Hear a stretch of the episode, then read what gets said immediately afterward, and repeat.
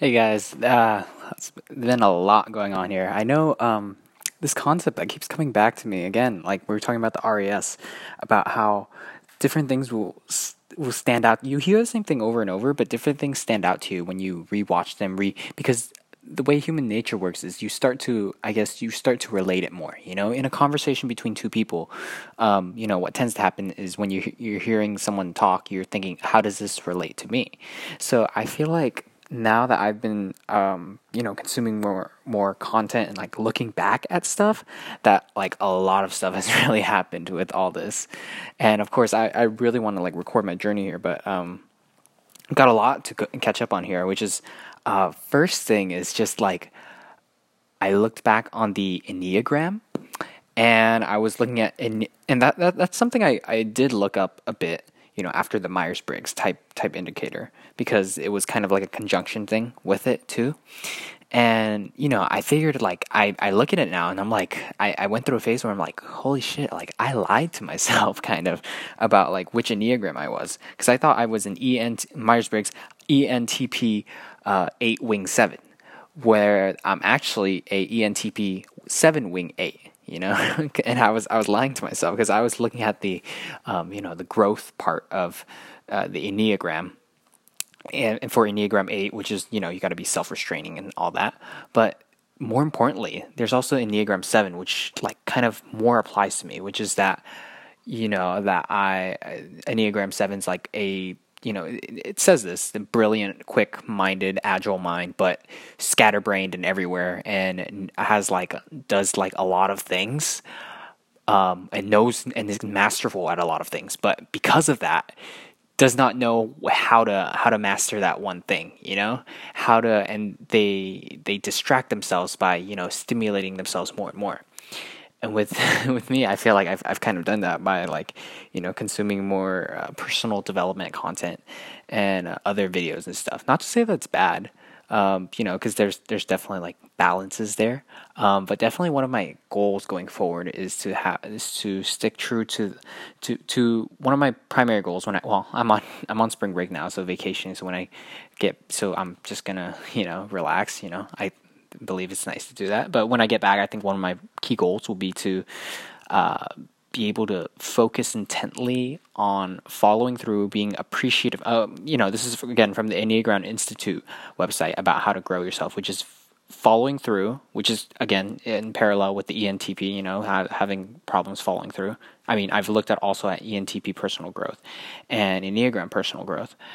So following through is one of them, and becoming appreciative of uh, you know, of just the the normalities of daily life, and just uh, just trying to yeah that that those two are just really important. I I feel like, um, and I feel like it's it's good to become masterful at that, and um, a big part of self awareness I think comes in three stages, you know, where um, you know we we all know strength finders. We all hear about that, about how strength finders is, is, is about focus you should let focus all on your strengths and just forget about your weaknesses.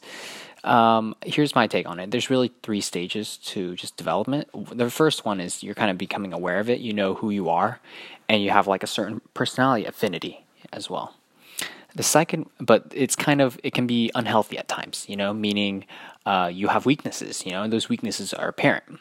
Stage two i believe is when we become like a well-rounded individual I believe this is where we address our weaknesses, you know, to a certain extent though. We're because, you know, we try to be well rounded. I believe, you know, school, society or whatever, you know, they try to make us address our weaknesses, you know. For example, if you're weak in emotional intelligence, you should read a book in emotional intelligence. But then the thing is, once you get to that, I believe there's a third stage to that, which is forget all that. Because I believe, like, I mean, you can address your weaknesses and minimize the impact of them, but then you switch to stage three, which is kind of you know, forgetting about your weaknesses. I mean, you can go back to it whenever you need to fix it or you need to address it or being aware or slowing down when you need to, you know, do something that's not pertaining to your weaknesses.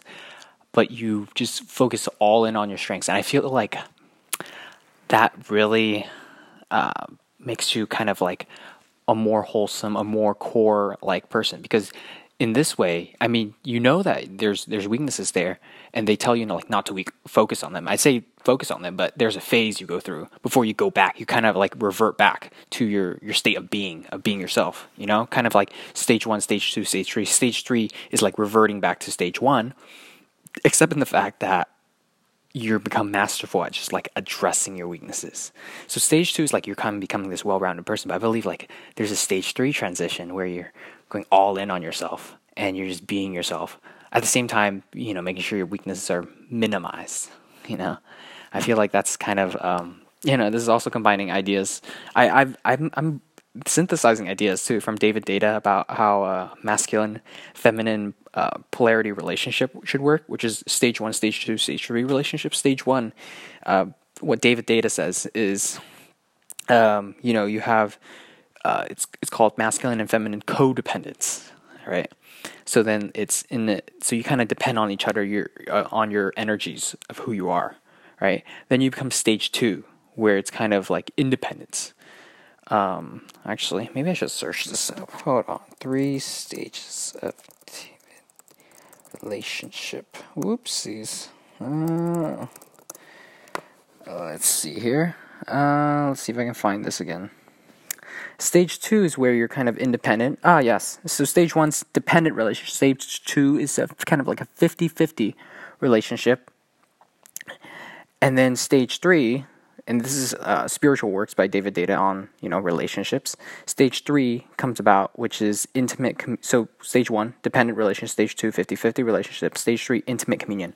So you start out kind of um, stage. What stage three is is you you're giving f- you're giving all of yourself to the you you revert back to your masculine and feminine polarities, but in a healthy way, in a spiritual, more divine way, and just combining those ideas with like self awareness, I feel like it's really relevant, you know.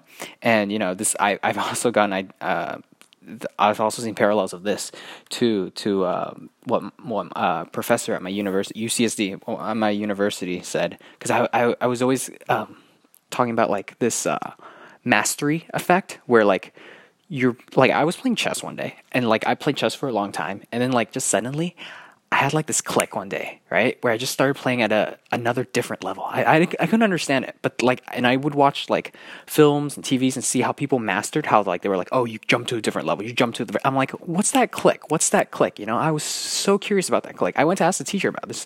You know, I was like, is there like some some science about this? Apparently, she says there was. It's called the the plateau effect. You know, about how um, you know, in deliberate practice. And there's like some science, there's some real science behind this where if you keep practicing at a skill and you honing your craft, eventually like you'll reach a plateau, but the plateau means that you're about to jump to another level of mastery.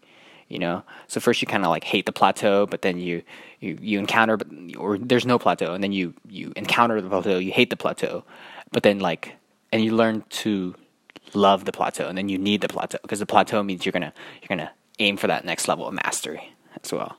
So I think that's really cool when it comes to like self awareness and all those kind of like all aligning, those ideas aligning.